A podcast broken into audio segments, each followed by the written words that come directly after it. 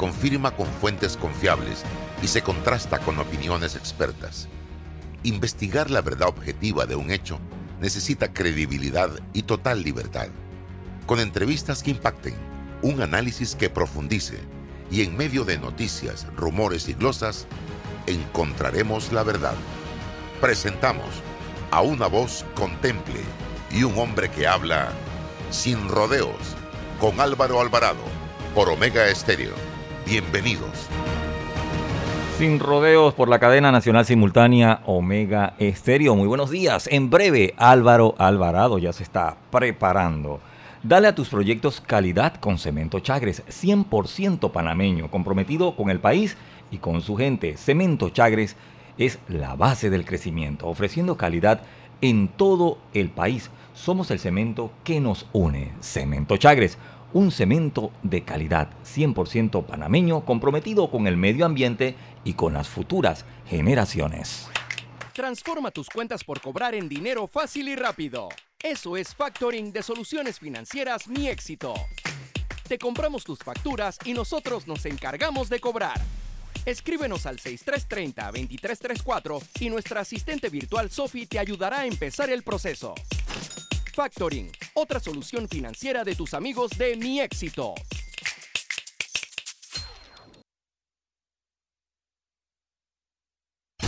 Esta semana en Fantastic Casino, los mejores centros de entretenimiento de todo Panamá. Tenemos Nacho y bebida a 2.50. El cubetazo te regala un bono de 3 y gratis todos los días. 5 oportunidades para ganar. Y este viernes, sorteo de efectivo y la presentación del Mechi Blanco, Ulpiano Vergara. ¿Qué esperas? Vive la Fantastic en Fantastic Casino. Aprobado por la JCJ. Resolución 2716 y 2721 del 29 de diciembre del 2021. Del 17 de enero al 18 de marzo, postúlate en panamaenpositivo.com. Tú podrás ser uno de los nominados este año en la gala presencial de este 2022. Recuerda, Panamá elige. Esas cuentas por cobrar se están convirtiendo en una pesadilla de nunca acabar. Soluciones Financieras Mi Éxito te ofrece factoring. Compramos tus facturas por cobrar y nosotros nos encargamos del resto. Dinero fácil y rápido por tu trabajo. Llama al 6507-6326.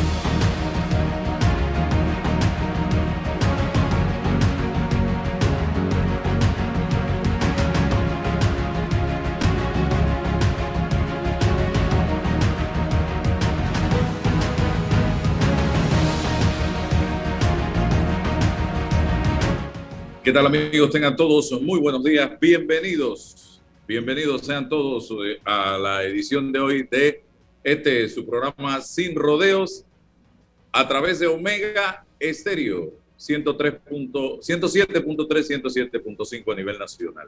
Y también estamos en Instagram, TikTok, Twitter, Facebook, fanpage, eh, YouTube, todas estas plataformas unidas, enlazadas eh, en la transmisión de este espacio. Hoy como todos los días, junto al abogado César Ruelova para el análisis, la información y las entrevistas que realizamos día tras día. Si usted quiere anunciarse en este programa, escríbanos a Alvarado 0320 arroba gmail.com a Alvarado 0320 arroba gmail.com y conversamos hacemos paquetes radio y redes sociales. Hoy las redes sociales son un complemento vital, importante en la divulgación de eh, la información y también en el mercadeo, en la información de sus productos, de sus servicios.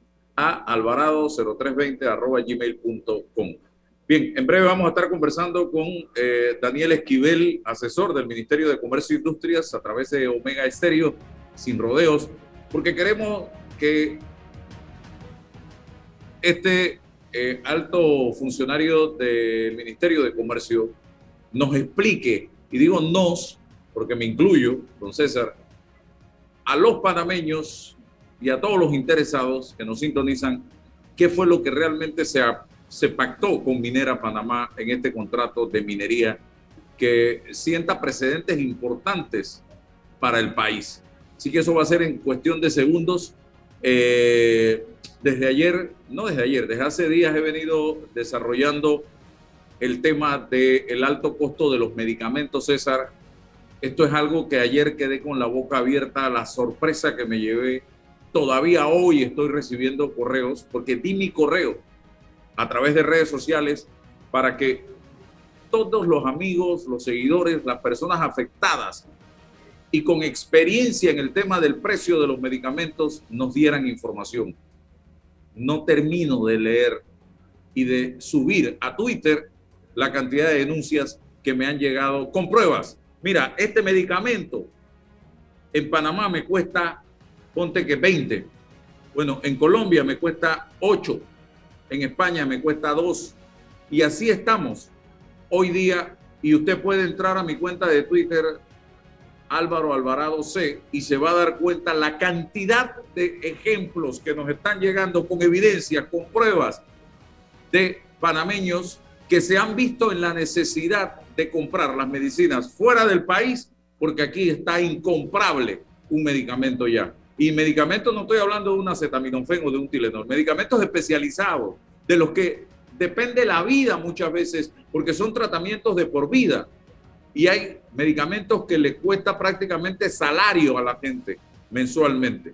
Entonces, se han visto en la necesidad de tocarle la puerta a un amigo, eh, a una persona que viaja por negocio, por X o Y razón, motivo o circunstancia, y así están consiguiendo las medicinas en este momento, para poder llevar al pie de la letra los tratamientos que se tienen que hacer, porque en Panamá no se puede comprar medicina por el alto costo de la misma, y aquí no hay ningún tipo de regulación. Tú vas hoy, compras la medicina en 10 dólares y vas la próxima semana y compras la medicina, te la venden en 15 y después el otro mes te lo venden en 20. Nadie está supervisando este tema ni regulando este tema. Y yo soy un creyente en la libre empresa, pero tampoco puedo aplaudir y justificar el abuso que se está cometiendo y que nos expliquen. Yo he tenido la oportunidad de conversar con dueños de empresas distribuidoras de medicamentos y no logro entender los argumentos que me plantean para justificar el alto costo de las medicinas. No lo logro entender y les he dicho, por ahí no es, tienen que buscar alguna fórmula para que la gente lo entienda, porque no se puede entender. Y si yo que tengo cierta experiencia y educación no lo entiendo, ¿cómo lo va a entender la población panameña, que es la que tiene todos los días que ir a las farmacias a comprar? Porque en el seguro muchas veces no hay las medicinas o las que tiene el seguro no tienen, no resultan o no funcionan o no dan los resultados que dan las que se compran en la, en la farmacia privada. César, para entrar luego con, eh, Daniel Esquivel. Buenos días Álvaro, eh, buenos días al invitado de hoy eh, y buenos días a todos los que nos escuchan en, en Sin Rodeo por Omega Estéreo. Aquí hace unos días tuvimos la, la oportunidad de conversar con el señor director de la Codeco para un poco abordar este tema y quedó claro, quedó claro las limitaciones en el orden institucional que eh, Acodeco mantiene frente a este eh, tipo de, casos. Eh, mira Álvaro, eh, la ley habla sobre la protección del consumidor y el libre mercado. Entonces, ese libre mercado, ese rejuego en la eh, oferta y demanda de bienes y consumo, de, de consumo bienes y servicios, no está, no hay forma alguna desde lo institucional, desde lo legal de, poder resolverlo. Hay mm, prácticas monopolistas eh, o, o se rozan con ellas, hay un dominio total en este sector de grupos económicos que deciden y determinan sin ningún tipo, no le quiero llamar regulación, control.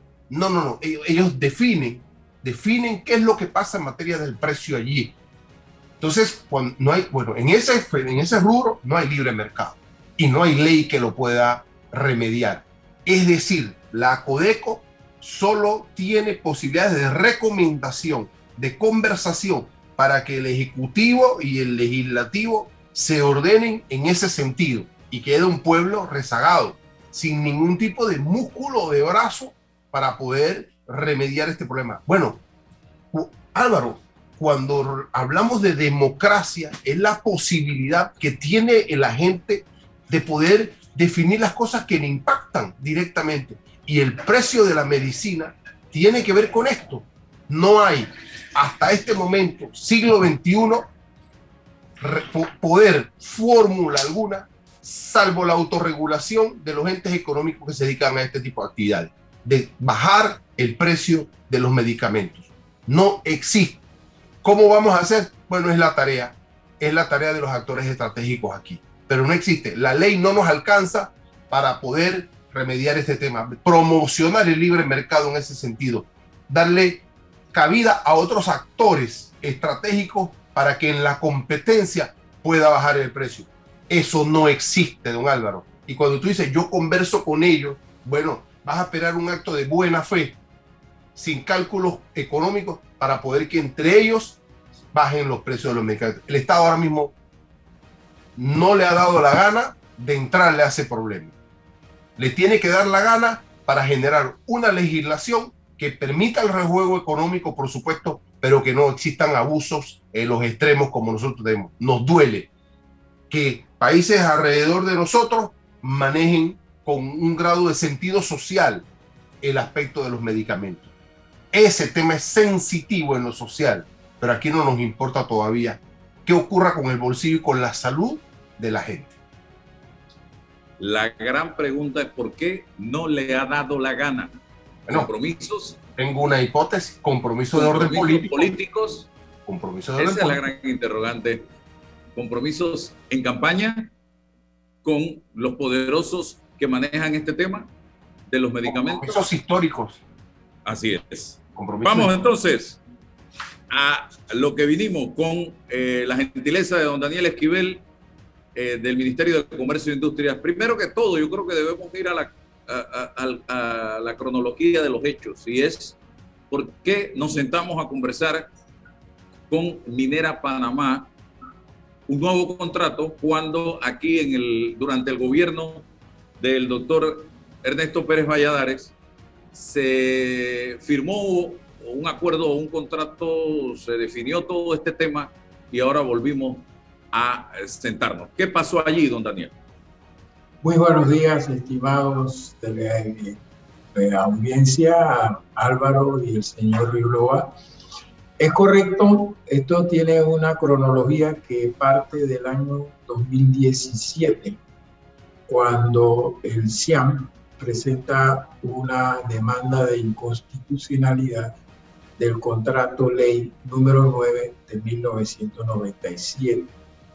Y en ese año eh, la Corte Suprema de Justicia emite el fallo en donde determina que ese contrato es inconstitucional. A partir de ahí, eh, la empresa y eh, la gestión gubernamental de aquel entonces, del, Ministerio de Comercio e Industria, presentan algunas aclaraciones, solicitan algunas aclaraciones a la Corte Suprema de Justicia. Y eso no viene a ser eh, realidad hasta eh, hace poco, cuando la eh, emite ya pues definitivamente la Corte Suprema su fallo de rechazando todas aquellas aclaraciones porque no eran impertinentes ni oportunas nosotros. ¿Qué sucede? Sucede que el proyecto minero de Minera Panamá, de la empresa Minera Panamá, que en aquel entonces, en el 97, era Minera Petaquilla, eh, queda sin una base eh, legal para realizar sus operaciones. De manera que eh, este gobierno, de forma responsable, le plantea a la empresa de sentarnos en una mesa de diálogo para negociar un contrato nuevo, no renegociar el contrato ley número 9 del 97, sino un contrato totalmente nuevo, bajo las condiciones actuales que eh, rigen en el mercado internacional y en la industria minera. Y por eso, a partir del primero de septiembre, oficialmente, después de la designación del equipo de alto nivel que hizo su excelencia el señor presidente Laurentino Cortizo, nos sentamos a negociar este nuevo contrato.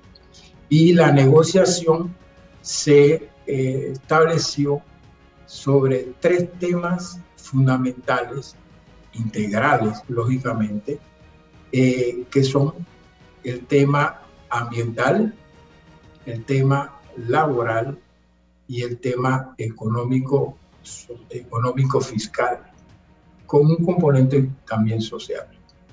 Y bueno, en septiembre logramos acuerdos bastante, vamos a decir rápidamente, con la empresa para el tema laboral, ambiental y laboral, para los temas ambiental y laboral. Mientras que cuando iniciamos la negociación del, de la parte económica fiscal, la cosa pues fue más eh, difícil de, de, llegar a un entendimiento. Eh, sostuvimos eh, 19 reuniones plenarias, eh, perdón, 15 reuniones plenarias, eh, o sea, los dos equipos, y unas siete reuniones de un comité técnico que se designó de la plenaria para ver el aspecto eh, técnico, el aspecto, perdón, económico fiscal. Y bueno, eh, finalmente, hace poco, pues, llegamos a la conclusión del acuerdo de la parte económica fiscal. Esa es, digamos, en forma resumida, la trayectoria de esta negociación. Ok, vayamos a, fueron 19 reuniones, menciona usted, ¿no? 15, 15. 15, 15 reuniones aproximadamente, un equipo de alto nivel, eh, con gente incluso que fue parte de las negociaciones de los tratados del Canal de Panamá en ese entonces. Ahí estaba don Adolfo eh, Ahumada, que es un lujo tenerlo en una comisión de este sí. nivel y otro grupo de panameños. Menciona esto, sí, eh, sí, señor. Esquivel. Ese, ese grupo, ese equipo de alto nivel, eh, además de estos connotados panameños que usted está mencionando, está el señor Manuel Oreste Nieto, el doctor Nil Castro, ¿no?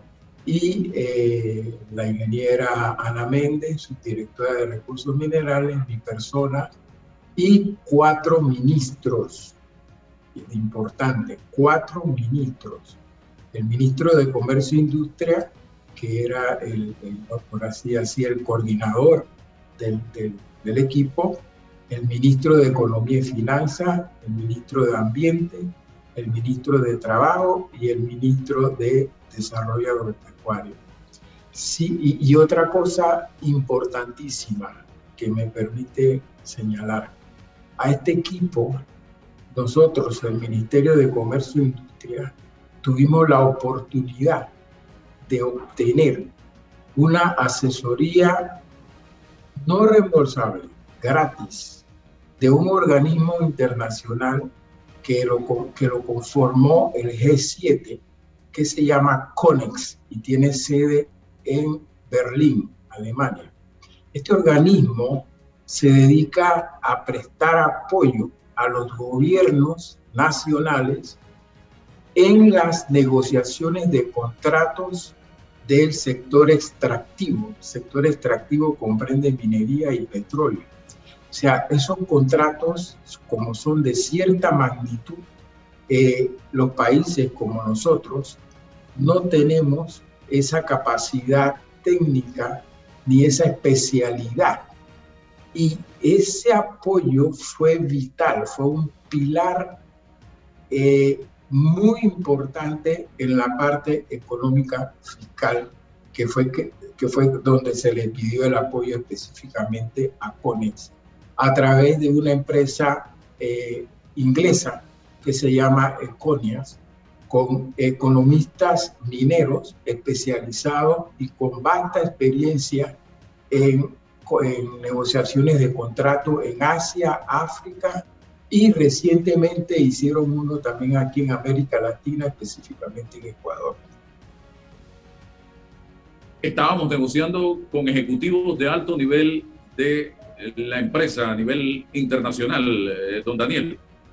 Sí, sí, sí, participaron, correcto, los directivos eh, de Minera Panamá eh, de alto nivel, correcto. Y un grupo de, profesionales, de, abogados y técnicos de la empresa minera aquí en Panamá. los abogados de Morgan Morgan. ¿Qué es lo más importante que se acordó en esta negociación y que ahora debe ser sometido al consenso y al debate en la Asamblea Nacional de Diputados para que sea ley de la República este contrato? La importancia de haber llegado a este acuerdo con este nuevo contrato eh, se puede dimensionar como un acontecimiento eh, de gran magnitud para el país. ¿Por qué? Porque hemos logrado sentar pautas en estos tres aspectos que hemos mencionado de la negociación, que nos permitirán que esa mina pueda continuar su actividad o su operación minera dentro del marco de lo que nosotros propugnamos en el gobierno, que queremos una minería responsable. Responsable significa que cumpla con tres requisitos fundamentales, el económico, el ambiental y el social. Y eso propugna lo que se denomina el desarrollo sostenible.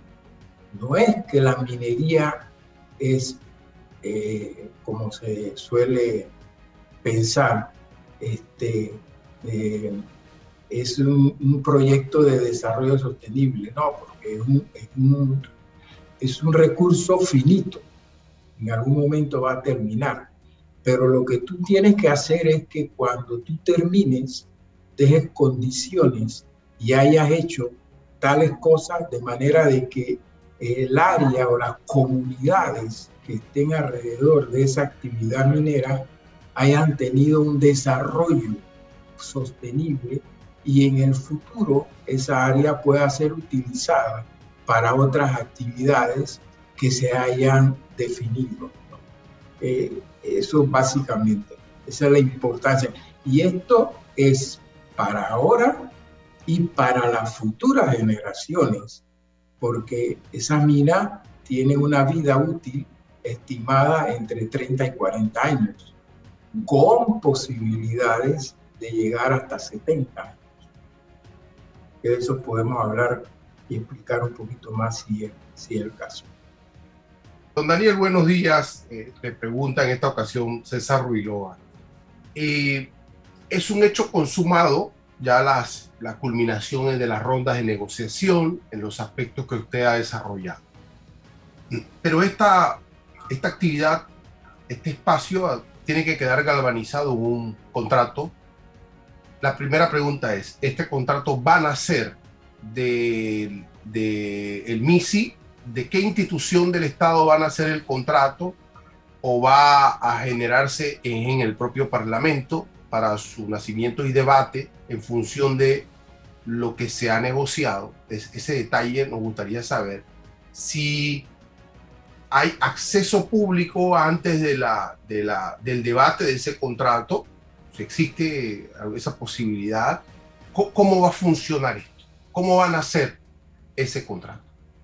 El contrato están haciendo.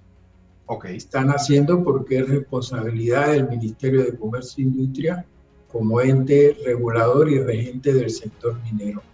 Y hay un equipo de profesionales del ministerio acompañados por profesionales de las diferentes eh, instituciones que tienen que ver con los tres temas que, ah, que mencioné anteriormente que estamos redactando cláusula por cláusula, las cuales pues después serán sometidas a la consideración del, equipo de, de, la empresa y eh, al final tendremos ese contrato que es el que se va a llevar a la asamblea para el trámite de su aprobación o no aprobación. En, en la asamblea no le pueden tocar una, un punto ni una coma. No. Pueden rechazarlo o aprobarlo. Así es, exactamente. Solamente rechazar o aprobar. ¿Y serían tres debates o un solo debate? No, en tres debates. Tres debates. En tres debates. En tres debates. Ahora, en el camino, en el camino, hay grupos, porque de eso se trata la democracia con mayúscula, ¿no? La democracia con contenido. Eh, hay grupos que se, niegan totalmente a la actividad minera, hay otros grupos que eh, ven una posibilidad en, frente a las mitigaciones en el impacto ambiental. ¿Cómo, cómo, cómo el ministerio mm, en este espacio pudiese conversar con grupos que le puedan aportar conocimientos técnicos, por lo menos en el tema ambiental, sin desnaturalizar lo negociado. existe esa posibilidad desde el ministerio de convocar a estos grupos ambientales, a estos grupos técnicos, para retroalimentar, para ayudar en el contrato en esos aspectos, o eso no es posible. No, a estas alturas eh, eh, no. Aun cuando el Ministerio de Comercio e Industria, a través del PIB, convocó a un diálogo minero con el propósito de eh, elaborar una política minera, definir cuáles serían las mejoras que requiere el Código de Recursos Minerales y establecer una institucionalidad, definir una institucionalidad fortalecida. Se invitó a todos estos grupos a eh, participar de ese diálogo y ellos no, no quisieron participar. O sea, no, no, no se les puede obligar, ¿no? se, les, llamó y se les insistió, pero, y ese, ese proceso, ese diálogo está ya en una fase final. Ahora en marzo debemos terminar. Ahí participan las comunidades, el gobierno, el sector privado, el sector académico, eh, representantes, son como 36, 36 a 40 personas que están participando en este, en este proceso de diálogo. Y ahora pues ya lo que hemos acordado, vale la pena resaltar que la parte laboral y la parte ambiental fue estructurada por, por, por profesionales de, de esos ministerios, del Ministerio de Ambiente en la parte ambiental conjuntamente con la Dirección Nacional de Recursos Minerales del Ministerio de Comercio e Industria y la parte laboral estrictamente por un grupo muy, eh, muy, competente de abogados del Ministerio de eh, pues del Ministerio de, de, Laboral, del Desarrollo Laboral. Sí, don Daniel, el mínimo acordado por la mesa económica fiscal incluye lo que debe ser pagado por impuestos sobre la renta, tasas y otros impuestos? Explíqueme eso. Bueno, el, el tema económico fiscal es un tema que hay que aclarar lo siguiente. Eh, el objetivo fundamental de este tema para, para el gobierno nacional era obtener los mayores beneficios económicos posibles en virtud de que los recursos minerales son propiedad del Estado. Y eso está establecido en la Constitución de la República de Panamá. Entonces, el contrato ley número, número 9 de 1997 se demostró a la empresa que era un contrato ley, digamos la palabra como es, leonino para el país. Por lo tanto, eh, todas esas exenciones que, tenía ese contrato, eh, en primer lugar, no se podían admitir. El, el, pago de las regalías, que fue otro tema muy, muy, muy importante, y se estableció de una forma diferente a la que establece el Código de Recursos Minerales. Y aquí puedo abrir una paréntesis y hablar un poquito más de lo que es la regalía, porque ese, ese término está mal interpretado por, por, la, por, la comunidad y por los antimineros en general.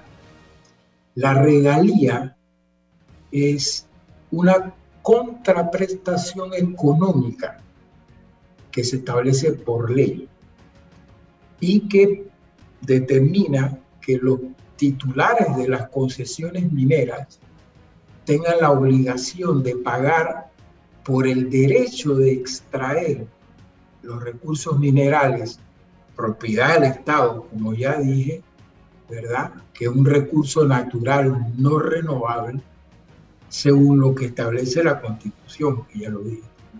Entonces, la regalía no es un impuesto, sino es una compensación al Estado por la pérdida de sus recursos naturales. Si nosotros vamos al origen de la palabra regalía, regalía viene del latín regalis regius. ¿Qué significa eso? En la época colonial, a los reyes se les daba la regalía, se les regalaba algo en función de lo que traían. Aquí en Panamá, en el siglo XV, XVI y XVII, tuvimos la mina de oro más grande de América Latina. Mucha gente no lo sabe. Y eso está en el corazón de la selva del Darién. Y estoy hablando de la mina del Espíritu Santo de Cana. En ese tiempo, en ese tiempo, en ese periodo, eh, se le daba al rey, al soberano, la regalía. Y ese soberano era España. O sea, de esa mina Panamá no tuvo ningún beneficio. Absolutamente. O sea, esto es simplemente tú te estás beneficiando con mi recurso natural que yo no puedo explotar, yo he estado, entonces tú me tienes que dar a mí un dinero por eso. Así de sencillo. Aparte de todos los impuestos que tienes que pagar. Que debes pagar. Okay. Ahora bien, hay tres tipos de regalías. Hay tres formas de aplicar esa regla. La forma más común, que se aplica casi en alrededor de 31, 31 países en el mundo, incluyendo Panamá, es la regalía que se denomina ad valore. ¿Qué significa eso? Es un porcentaje fijo que se aplica al valor de los minerales metálicos. O sea, el Código de Recursos Minerales establece que para el cobre tú debes pagar 5% de lo que, de, lo que la, empresa venda al precio que está establecido. El mercado en este momento. El mercado internacional. Ese es, un, ese es un método. Pero ese método no nos convenía mantenerlo, porque ese es un método fijo, ¿okay? y no nos permitía ganar, o sea, obtener mayor beneficio cuando la empresa ganara más en función de que el precio del cobre aumentara. Entonces pasamos a otro tipo de regalía que se usa actualmente, que es la escala móvil. Pero hay dos formas de escala móvil. La escala móvil de acuerdo con el precio del mineral. O sea, tú pones un rango entre, por decir, si el precio pues, son 3 dólares la libra entre 3 dólares la libra y 4 dólares la libra, tú me pagas 2%. entre 4 dólares y 5 dólares me paga 3% y así sucesivamente. Pero ese, ese, ese modelo, ese tipo tampoco nos convenía obtener el mayor beneficio. ¿Cuál fue y por cuál optamos? Entonces, por el tercer tipo de regalía, que es la regalía móvil aplicada al beneficio, al beneficio que obtiene la empresa. O sea, es un porcentaje que se aplica a una parte de los beneficios operativos de la empresa, considerando estos beneficios operativos como los ingresos menos los costos de producción. Y este tipo de regalía se aplica en Norteamérica y en Latinoamérica, específicamente en dos países, en Chile y Perú, que son, bueno, Chile es el país productor mundial de ¿sí? y Perú está entre los tres, cuatro más grandes del mundo. Entonces, este tipo de regalía tiene la peculiaridad de que tiene una, tiene, es neutral y es progresivo. O sea, si ganas más, empresa, más nos puedes dar a nosotros también. Y ese es el concepto que aplicamos. Y entonces la regalía se aplicó en un porcentaje que va del 12 al 16% en función de la ganancia brutal de la empresa.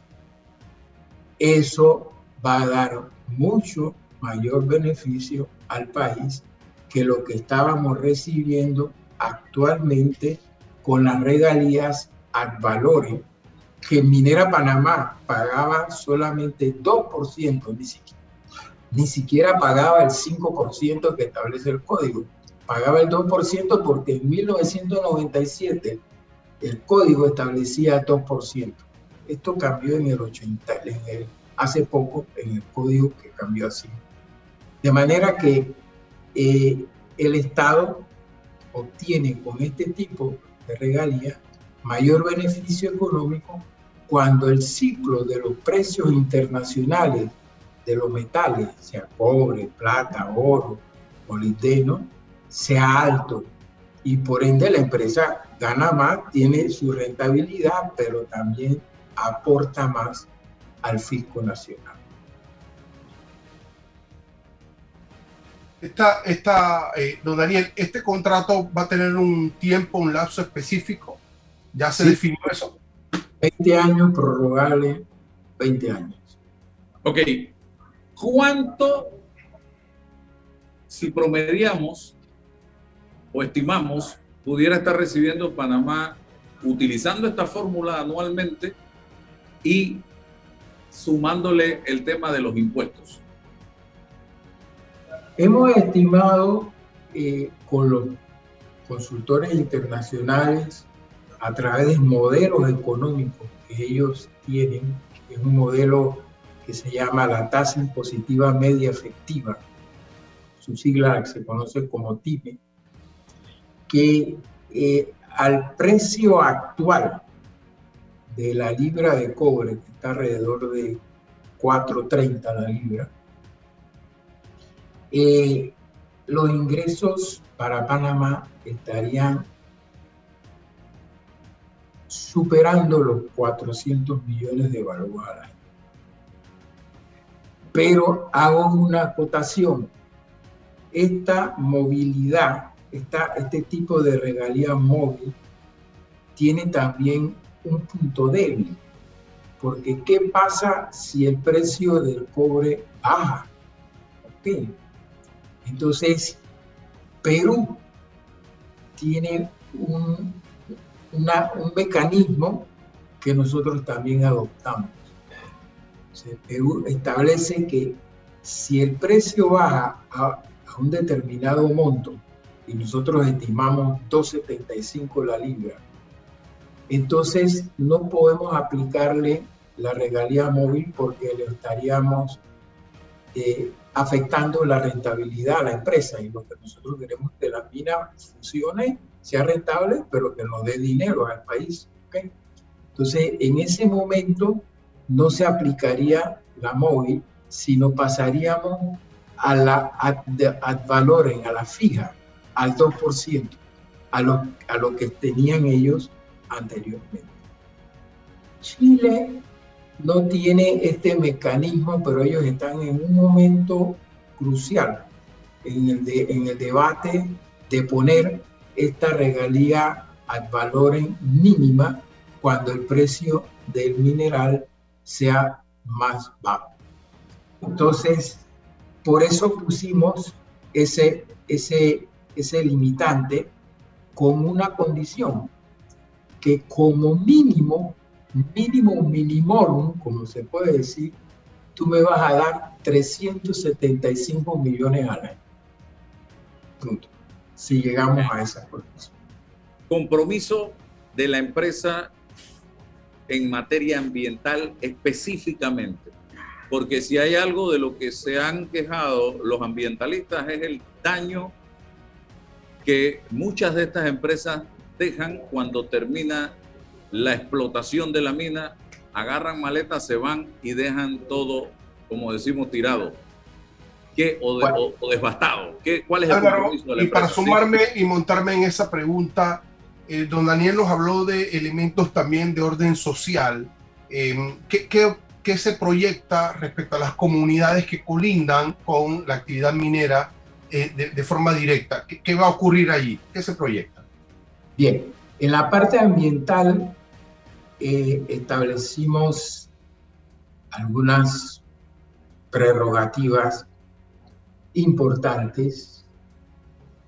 Primero, en primer lugar, tienen que seguir cumpliendo con la Ley General de Ambiente, que, le, es la que le aplica, y con el, lo que está contemplado en, la, en el estudio de impacto ambiental que ellos aprobaron.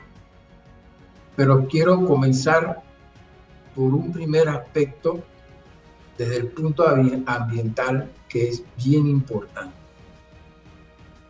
El plan de cierre de minas se le va se, le, se, acordó que ellos deben presentar un plan de cierre de minas.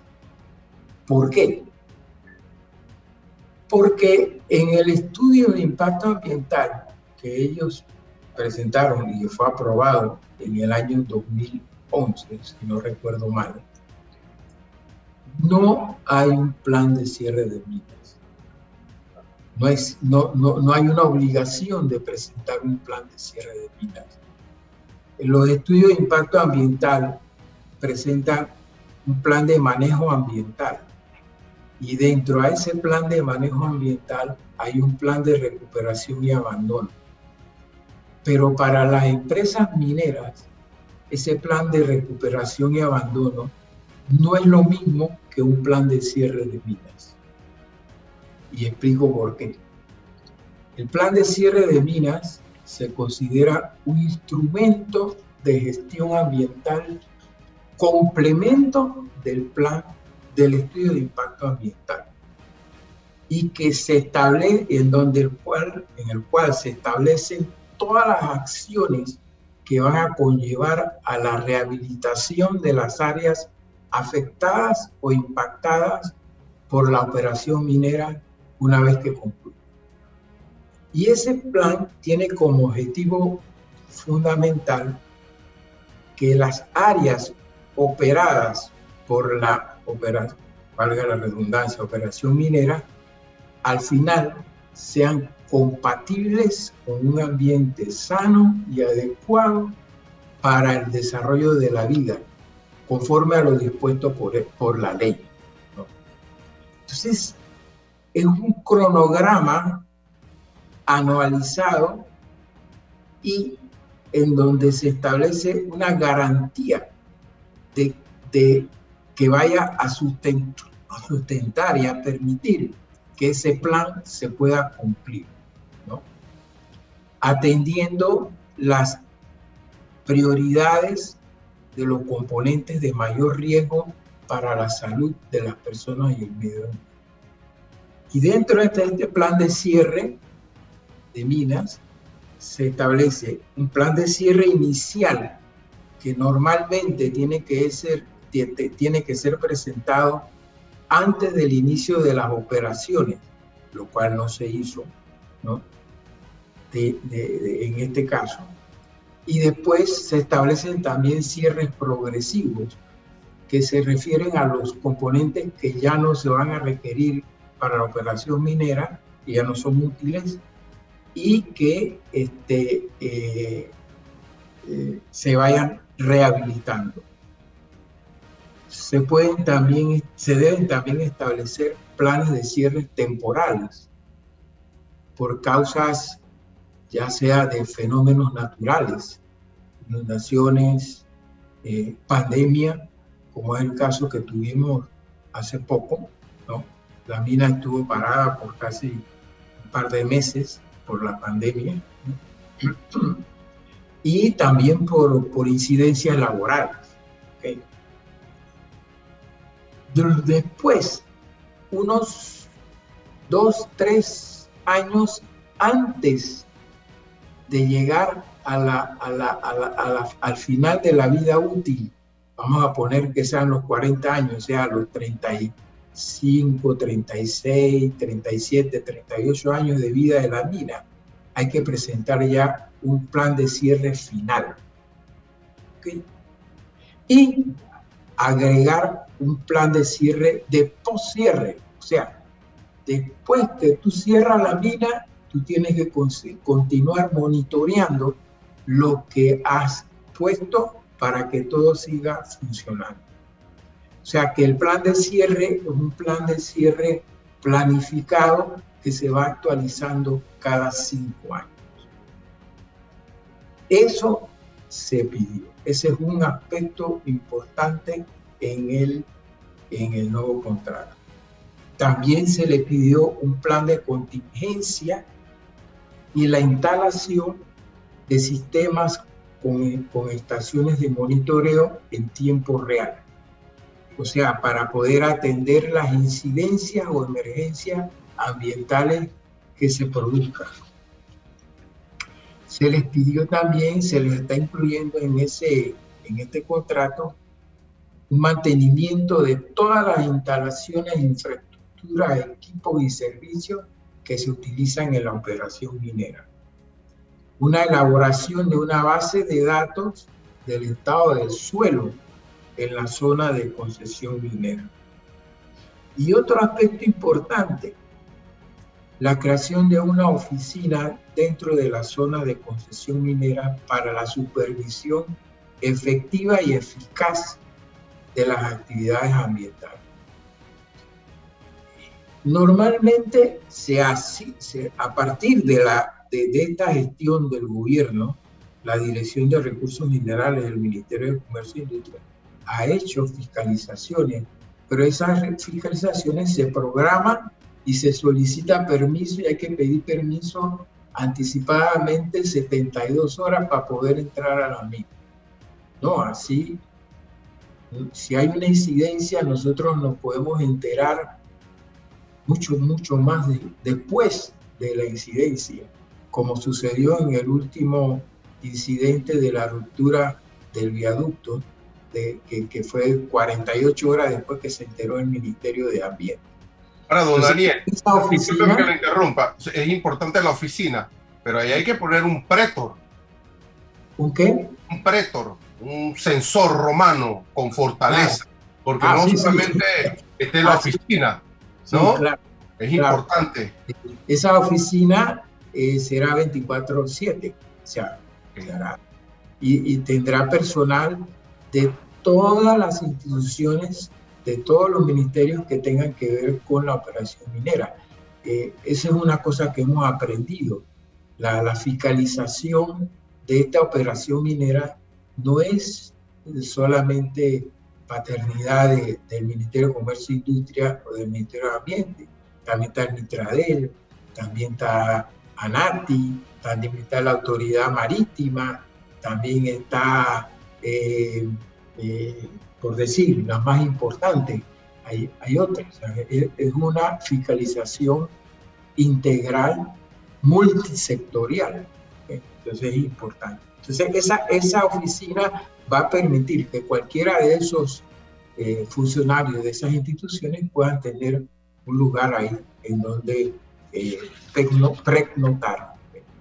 Además, eh, esos serían, digamos, los, los aspectos ambientales más significativos. Además de lo que tengan ellos que cumplir con lo que dice la Ley General de Ambiente y lo que establece el estudio de impacto ambiental. Una, una de las cosas también que consideraba el contrato de ley número 9 es que ellos no pagaban por el uso del agua, ninguna tasa. Y aquí todos pagamos por el uso del agua, todos, hasta el, ciudadano eh, cualquiera. Entonces, eso también va a cambiar, ellos van a pagar lo que tienen que pagar por el uso del agua. Eso es con respecto al aspecto ambiental. Para cerrar. El social, Álvaro, disculpa, don Daniel. Ah, el social.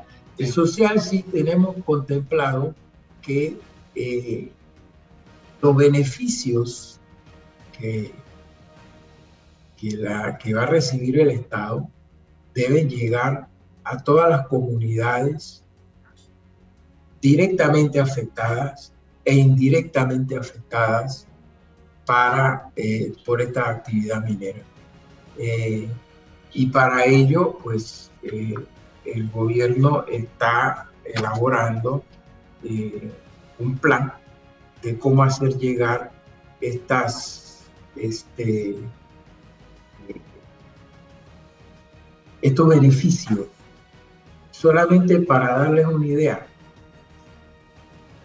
desde el año 2019, que comenzaron a pagar regalías este, este proyecto, el último trimestre del año 2019 y los cuatro trimestres del 2011 y 2020 y 2021, los dos municipios que reciben regalías directas, o sea, el municipio de Donoso y el municipio de Omar Torrijos, eh, Omar Torrijos, recibieron durante ese periodo 4.9 millones de dólares. El problema aquí es cómo se utilizan esos fondos en los municipios. Eso hay que regularlo mejor, quizás crear un fideicomiso, no sé, estoy hablando en voz alta, eh, pero ese es un, grave problema. Eh, que tenemos con, el, ingreso de las regalías que van directamente a los municipios, que sería el 15, bueno, lo que establece la ley hasta ahora, el 15% de lo que pagaban ellos, el 2%. Ahora va a ser el 15% de, lo, de la ganancia bruta, o sea, de lo que ya sea 12, 14, de lo que, lo que apliquemos según la ganancia bruta. Bueno, y lo, que no puede, y lo que no puede pasar, don Álvaro, es como pasa en Chilibre, ¿no? Están al lado de la planta potabilizadora y no tienen agua. Es kafkiano, es, terrible. Así mismo. Así mismo. Bueno, gracias, don Daniel. Muy docente su intervención en el día de hoy. Creo que estos, este tipo de entrevistas hay que hacerlas, porque mucha gente empieza a hablar, hablar, hablar, porque me dijeron, porque dijeron por ahí gente que ni siquiera ha tenido contacto con lo, negociado, todavía ni siquiera está el contrato en firme, redactado, no hemos tenido acceso a él, eso se, está en, en, cocimiento ahora mismo, en el Así es, así mismo Y como una iniciativa, don Álvaro, como una iniciativa de sin rodeo, em, eh, pensar, don Daniel, cambiar el concepto de regalía, porque correspondía a un monarca que ni siquiera vivía en el territorio pero ahora en plena república, ese concepto de que le regalen a la república, lo que, lo que se explota ahí es como que, no sé si lo pudiésemos meditar, ¿no? En, el proceso de discusión del nuevo código minero, el concepto de regalía por otro concepto. Así es, no, el código va a ser sujeto a una revisión integral, en eso también estamos, en eso también Gracias, vamos al cambio. Hasta luego, Muchas gracias. En breve continuamos con más aquí en Sin Rodeos por la cadena nacional simultánea Omega Estéreo. Dale a tus proyectos calidad con cemento Chagres, 100% panameño, comprometido con el país y su gente. Cemento Chagres es la base del crecimiento ofreciendo calidad en todo el país. Somos el cemento que nos une. Cemento Chagres, un cemento de calidad 100% panameño, comprometido con el medio ambiente y las futuras generaciones. Y mucha atención, proveedor.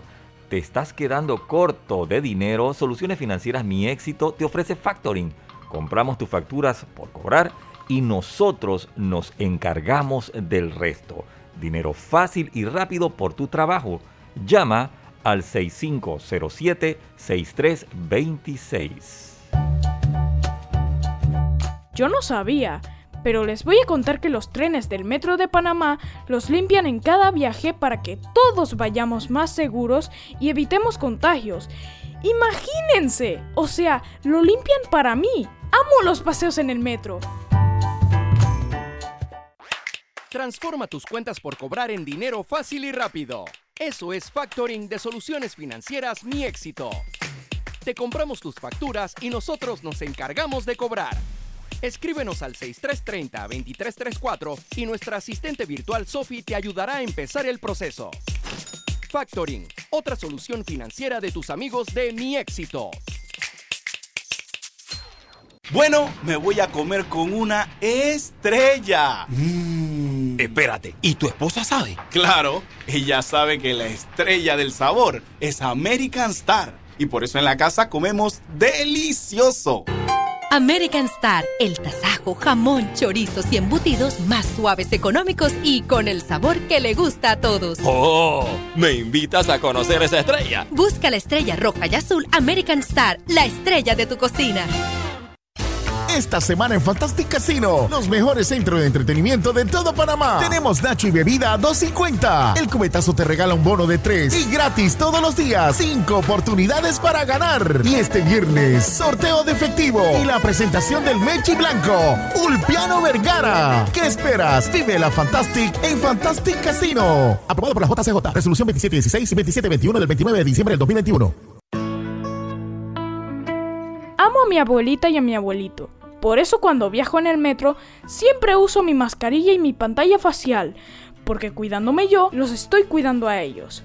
¿Tú también quieres mucho a tus abuelitos? Transforma tus cuentas por cobrar en dinero fácil y rápido. Eso es factoring de soluciones financieras Mi Éxito. Te compramos tus facturas y nosotros nos encargamos de cobrar. Escríbenos al 6330-2334 y nuestra asistente virtual Sophie te ayudará a empezar el proceso. Factoring, otra solución financiera de tus amigos de Mi Éxito.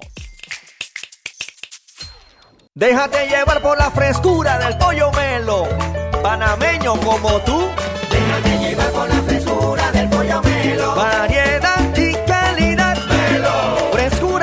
Altos estándares. Sí, la calidad es una promesa no? para llevarte el pollo melo siempre fresco hasta tu mesa. Déjate llevar por la frescura del pollo melo. Por su sabor y calidad lo prefiero. Déjate llevar la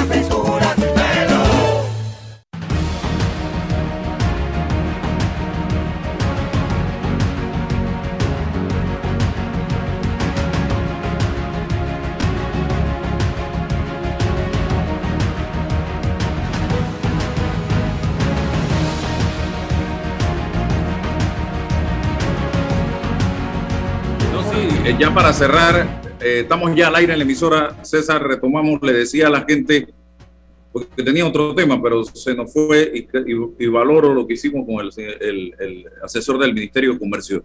Se me fue el tiempo, pero acabo de ver en redes una noticia de día a día que dice, para los que me escuchan en la radio, ya los que están en redes me escucharon, el movimiento Libertad de Expresión envió una carta abierta al presidente de la República, Laurentino Cortizo, al alcalde José Luis Fábrega, al Instituto Nacional de Cultura, que es Ministerio de Cultura, y están recogiendo firmas para que el concierto de Bad Bunny no se lleve a cabo en Panamá el 22 de noviembre en el Rommel Fernández, porque consideran que las canciones del artista son antivalores fuertes y llevan a la violencia, drogas o alcohol. Yo le decía a la gente que esta- esto para mí es una tontería industrial. Es increíble que haya un movimiento ciudadano llamado libertad de expresión para impedir la libertad de expresión de un artista que yo ni conozco, porque no soy fanático de ese artista. Para mí lo más cercano es Bob Bunny, lo decía. Es el, primo. es el primo. El primo debe ser. ¿Qué hubo, viejo? Muy bueno era en mi infancia, que lo veo todavía. Que no he escuchado sus canciones en mi vida, pero que tiene todo el derecho de cantar aquí donde le dé la gana. Esa época de la censura previa, e, e, eso ya es de otro, de otro mundo, de otro siglo. Lo que tenemos aquí es que recoger a través de un movimiento ciudadano firmas para revocarle el mandato a un poco de alcaldes, representantes y diputados sin vergüenza que se están enriqueciendo con los recursos del Estado, tus recursos y mis recursos que pagamos mensualmente en impuestos. Lo que tenemos aquí es que recoger firmas para ver cómo logramos una, constituyente, una constitución nueva a través de un mecanismo de constituyente, ya sea paralela u originaria. Lo que tenemos que hacer aquí, señoras y señores, es aprender a votar cada cinco años en las elecciones para llevar a la asamblea y a los puestos de elección popular decente, honesta y con amor al país. Entonces, para ah, cerrar. Sí, yo antes de aprender a votar, quisiera que este movimiento no se aferrara a la censura, porque eso es arcaico, es del siglo XVIII, del siglo XVII, del siglo XVIII, la neoinquisición. Es estos espacios para incentivar el pensamiento crítico.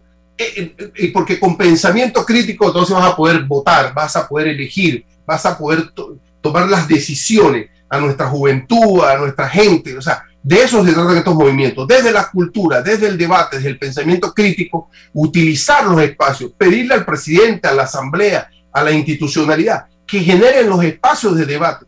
Y, esto me, me, parece tan, tan, tan elemental que por una canción yo voy a promover la violencia, la drogadicción o lo que sea. Oye, que, esto es un desconecte de lo que está pasando en nuestra sociedad, totalmente un desconecte. Lo que ocurre en redes sociales, sí, lo que ocurre en redes sociales, lo que ahí se dice, lo que se, visibiliza. ¿De, qué estamos hablando? en desfase de la realidad y, un movimiento proactivo. De, cultura, por supuesto, existe. No para votar, para pensar. Necesitamos empezar a pensar de forma crítica. Bien, vean primero nuestro plantel de artistas, a ver qué cantan nuestros artistas, si cantan música religiosa en ese género, antes de estar criticando al otro que yo no conozco, repito, ni sé quién es, ni me sé ninguna canción de él. Pero eso es censura y yo no estoy de acuerdo con ese tipo de censura. Gracias amigos, si Dios nos da permiso, mañana estaremos con ustedes y eh, posiblemente tendremos a la ministra de Educación, Maruja Gorday, en este programa. Hasta mañana. La información de un hecho se confirma con fuentes confiables y se contrasta con opiniones expertas. Investigar la verdad objetiva de un hecho necesita credibilidad y total libertad. Con entrevistas que impacten, un análisis que profundice y en medio de noticias, rumores y glosas, encontraremos la verdad presentamos a una voz contemple y un hombre que habla sin rodeos con Álvaro Alvarado por Omega Estéreo. Gracias por su sintonía.